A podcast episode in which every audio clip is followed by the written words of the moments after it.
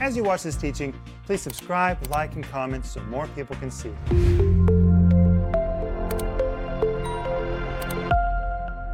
Welcome to Home Group. My name is Rick Renner, and this is Friday night. Are you ready for your weekend? I don't know what you're going to do, but be sure to go to church. Hey, this week we've been talking about pastoral ministry. Your pastor is going to be looking for you this weekend. So be sure to be there because he has prepared a wonderful word to feed your heart. It's going to be good. But tonight, look, Denise, I've got my sticks one more time. That's what they called them here in the studio. Did you get your sticks? Well, these are staffs. These are pastoral staffs, and they are real. So I'm going to show them one last time this week.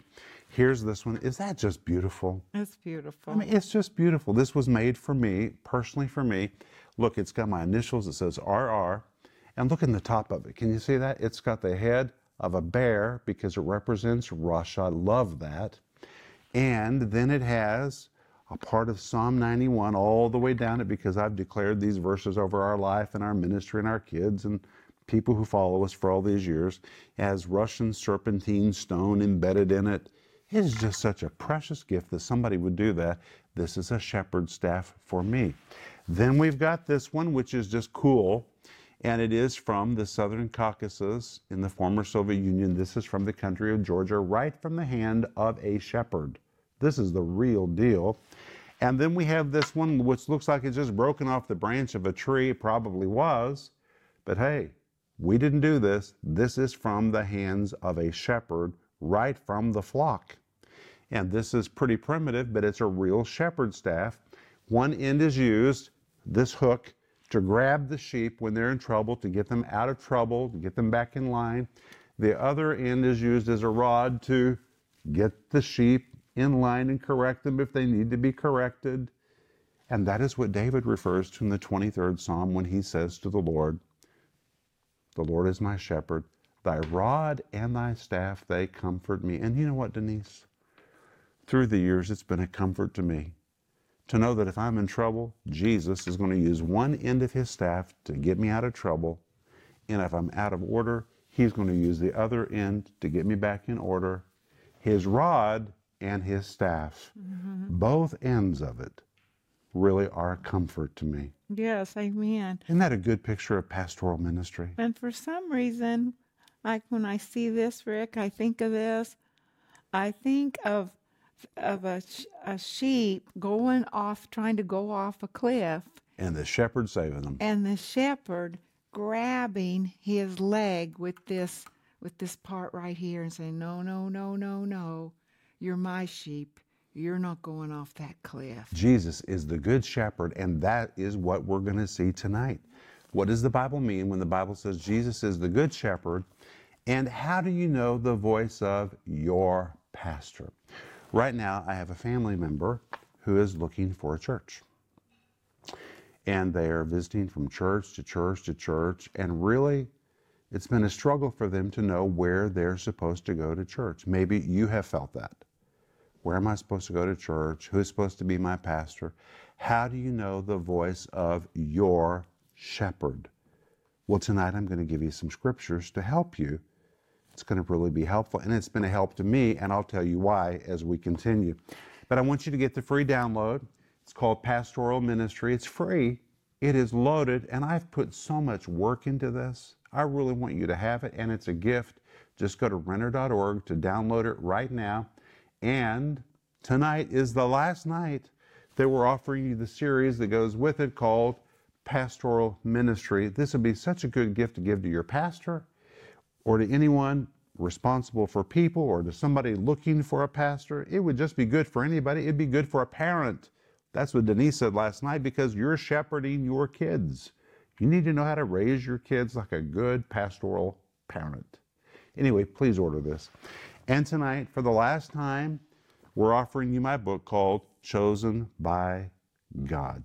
And remember that if you need prayer, we are here for you. Denise, we're serious about it, aren't we? Oh, we're so serious about praying for you.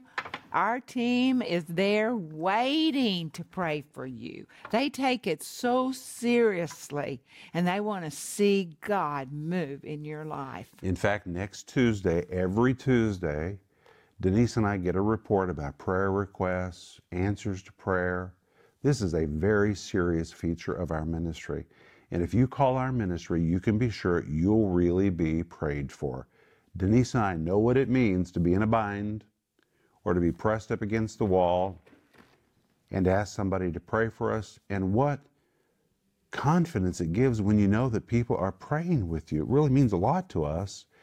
And so if you call us or send us an email, you can be sure we're going to really pray for you. So call us 1 800 742 5593 or send us your email at prayer at renner.org. But Maxime, we're glad you're with us I'm as so, well. So thankful to be here. Thank you. Maxime, you've been here every night this week. Great privilege. Hey, guess what we're going to talk about next week? Maxime, I don't know yet if you're going to be here next week or not, but next week, the whole week is called Trick or Treat the Christian's proper response to Halloween. What should we do with Halloween? You know, Denise, you and I grew up, probably you grew up practicing Halloween. I remember as a kid drawing pictures of janted, uh, jacket lantern, Jack-o'-lantern. jack o' lanterns and witches and ghosts and goblins. And we had a big picture window in the front of our house. And a week before Halloween would arrive, my mother was giving me construction paper, black and orange and yellow and crayons. And I was drawing witches and ghosts and goblins and pumpkins and pasting them all over the windows. And finally, Halloween would come and we'd all dress up like demons and witches and goblins and walk up and down the street, knocking on doors saying trick or treat. What in the world were we thinking? But you know, Denise, we did not have a revelation of the devil back in those days. We just thought it was all a joke. We thought it was all about candy. But you know, today, we, you, we would never dress our kids up like demons and say, go have fun. That's a horrendous thought. But some people do because they don't have a revelation about it. And sometimes Christians are kind of caught in a cultural war where they don't know what to do with these Halloween celebrations or other celebrations. What should we do? What should be the Christian's response to Halloween? And what really is Halloween? That's going to be next week. It is going to be awesome. But tonight, we're going to see God's choice of a pastor for you. So we're going to turn to John 10. Got your Bibles open? Let's go to John 10, and tonight we're going to begin in verse 11, where Jesus talks about himself. And Jesus says, I am the good shepherd. The good shepherd giveth his life for the sheep. There's a lot of important things in this verse. First of all, Jesus says, I am the good shepherd. And I have to tell you what the Greek says. The Greek says, hopoimen hokalos. You say, well, that doesn't mean anything to me. Well, let me help you. It's a definite article used twice. That is not needed unless you're trying to really dramatically emphasize a point. Jesus says, first of all, I am ho poimen. Ho is the definite article. The word poimen is the word for shepherd. It means I'm not just a shepherd, I am the shepherd. He is the supreme shepherd above all shepherds. But then he adds hokalos, which in Greek means the best, the most illustrious, the most beautiful of all, to really what it means, a definite article used twice. It doesn't just mean the good shepherd, it means the most excellent shepherd, the supreme shepherd, the most beautiful of all shepherds. A little translation is, I am the shepherd, the best one of all, the best, the most beautiful. That's what Jesus says about himself, and he is. Jesus is always there for us. He is an amazing shepherd. And he says, the good shepherd. And guess what, guys? He repeats it in Greek. Ho poimen, ho kalos. Jesus says it twice. The shepherd, the best of all, giveth his life for the sheep. The word giveth here is the word tithemi, which means to establish. His life was given, his life was fixed, his life was established with purpose. His life was given for the sheep. And the word life in this verse is not the word bios. The word bios would mean biological life, your physical life. It's the word suke. Ay, ay, ay. The word suke is where you get the word psychology. It's also the Greek word for the soul. It carries the idea of one's mind, will, emotions, hence the entire person. Well, I want to tell you, sometimes it's easier to give yourself physically than it is to give your soul because your soul has so many strings attached. Your soul is your mind, it's your will, it's your emotions, it's your heart. When you give your suke for somebody, you've given your all for somebody. And Jesus says, the shepherd, the good shepherd, referring to himself, I'm not just giving my physical life, I'm giving my heart, my soul, my mind, my emotions. I'm giving everything I have for the sheep. Even the word for is important because in Greek it is the word huper, which means on behalf of. Jesus understood his life as a shepherd, as a pastor, was fixed, it was established for the sole purpose of those sheep. And God's call on Jesus' life was for him to give his heart, his mind, his will, his emotions, everything, suke, for those sheep. And that's what Jesus did. And that is God's call to every pastor. It's a pretty big bill to fill. Pray for your pastor. Pray for me and Denise. Pray for anybody that's accountable for people because we want to be like Jesus. But he goes on and he says in verse John chapter 10, let's go back to verse 3. Listen to this principle. The sheep hear his voice, and he calleth his own sheep by name and leadeth them out. Well, this verse says the sheep hear his voice. The word hear, the Greek word akuo, it's where you get the word acoustics, means to hear, to comprehend, to perceive, to recognize. Recognize would be a very good translation. The sheep recognize his voice. And guess what the Greek says? The Greek says, tes phones auto, the voice of him. The voice of him. It has a definite article. It is the voice of him. It clearly implies a recognizable voice of their own unique shepherd, which means sheep have the ability to recognize the voice of their shepherd. Another shepherd may come into the flock and speak to them. They won't even know his voice. But when their shepherd comes, they know the voice of their shepherd. Is that just amazing? You know, Denise and I saw this in Moldova. I've seen this in the steeps of Kazakhstan. A shepherd can walk into a flock and the sheep pay no attention. But when their own specific shepherd walks in their midst and speaks, suddenly those sheep just stand to attention. They know the voice of their own particular distinct shepherd. And Jesus says that in this voice. The sheep clearly recognize the word akuo, they comprehend, they perceive the voice of him, their own shepherd. And the voice says, the verse says, He calleth his own sheep by name and leadeth them out. The word calleth is the word phoneo, which means to give a signal, to give a sound, a hearable call. The sheep recognize his voice. It's like a signal. And he leads them out by name. By name in Greek is kat onoma, which implies relationship. He has a relationship with his sheep. He knows them by name and he leads them out. In Greek, it means to lead out, to lead out of a harmful environment, to lead out into a better pasture, which means the shepherd really has good intentions for his sheep. And verse 4 says, And when he putteth forth his own sheep, he goeth before them. Goeth before them in Greek means in front of. It depicts one that is in front of you, before you, before your face, not behind you. Pictures leadership or one who visibly leads others. Your shepherd will be out in front of you.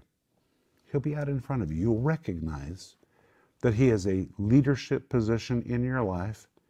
And this verse says the sheep do what? They follow. They follow. It says they follow him. Yeah. And the word follow means, listen carefully to this, to go somewhere with a person. It's a Greek word, Akoluthio. To go somewhere with a person, to accompany another person on a trip,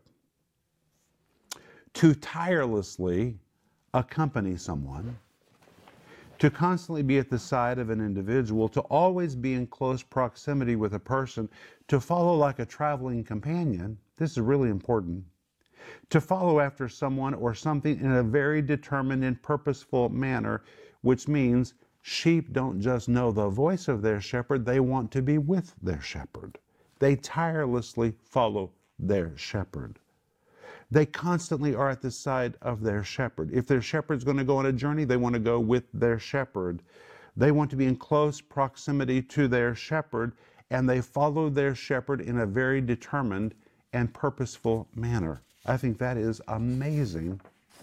The Bible says they know his voice. The word know here is the word oida. The word oida means they confidently acknowledge this, this is my shepherd. They know the voice. And his voice, again in Greek, is tes, phones, auto. They know the voice of him. It has a definite article. They know the voice. They know the voice of their own shepherd.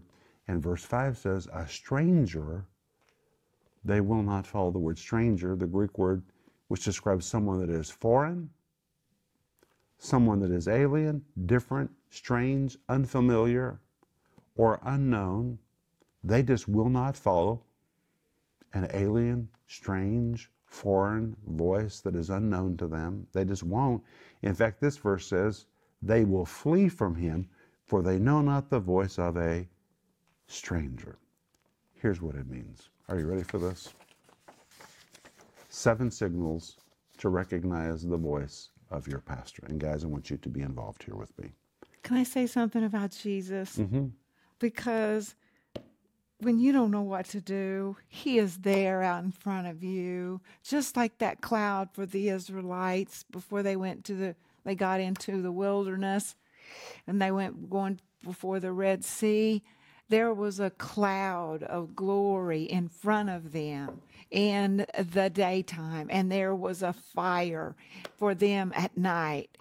And he has never failed in his reputation of being the great good shepherd, the best shepherd, as Rick was talking about, the most beautiful shepherd, and to lead and guide us.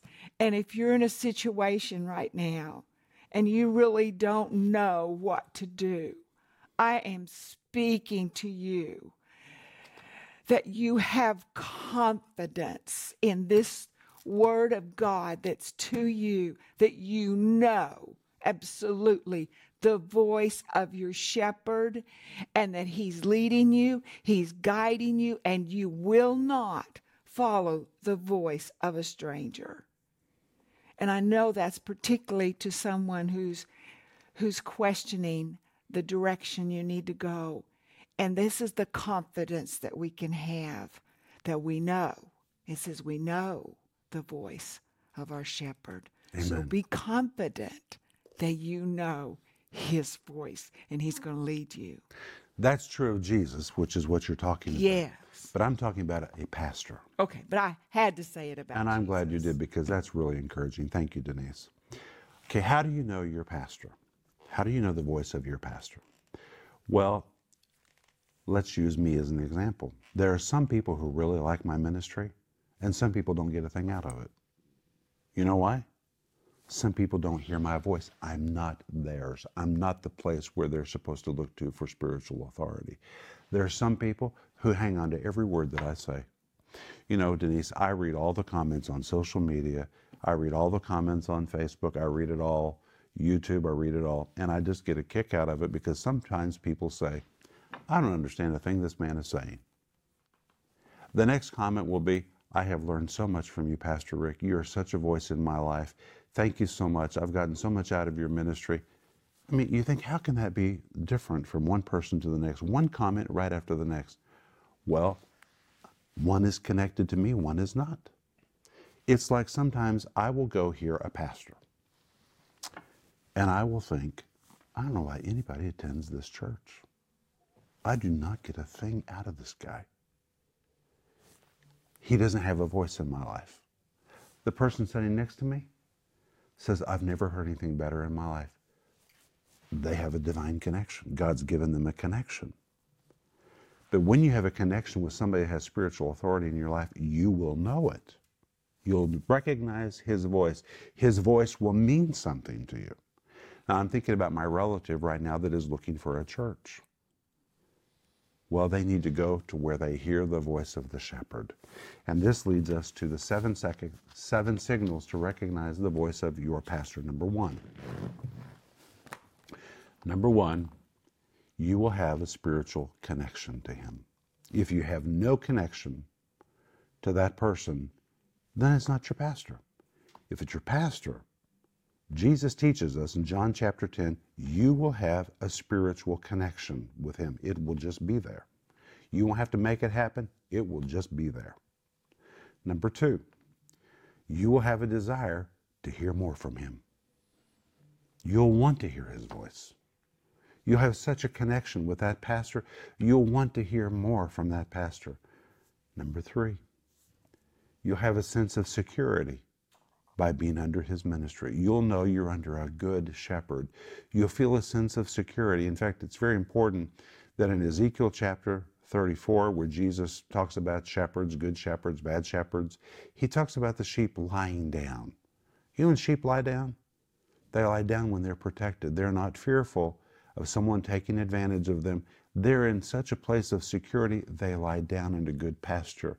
When you're under your pastor, you'll feel a sense of security, almost a sense of relaxation. I don't mean laziness, but a sense that you can let down, that everything's going to be okay. Nobody's going to take advantage of you. So, number one, you'll have a spiritual connection to your pastor. Number two, you'll have a desire to hear more and more and more and more and more from him. Number three, you'll have a sense of security by being under his ministry. Number four, you will have a supernatural desire to honor him. You want to honor him. It will just be in you. It's a part of that divine connection. You'll want to show honor to that person because you will know inwardly this is this is your shepherd. I have a connection with this person. Number five,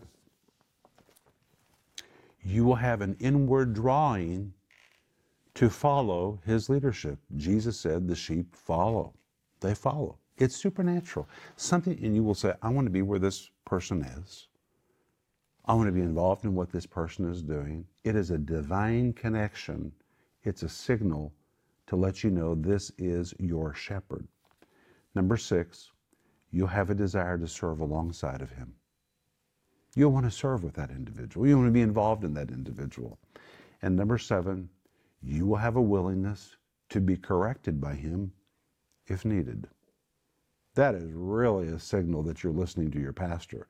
When your pastor speaks a word of correction, whether from the pulpit or individually, and you say, Wow, that was really good. I needed that. you know you're really dealing with your pastor because your heart is wide open to receive it. Let's go over these again. Number one, you have a spiritual connection to him. Number two, you'll have a desire to hear more from him. Number three, you'll have a sense of security by being under his ministry. Number four, you'll have a supernatural desire to honor him. Number five, you'll have a drawing to follow his leadership. Really, I mean, it'll be like a hook in your heart. Supernatural, God gives that to you. Number six, you have a desire to serve alongside of him. You want to be involved with what he's doing, serve alongside of him.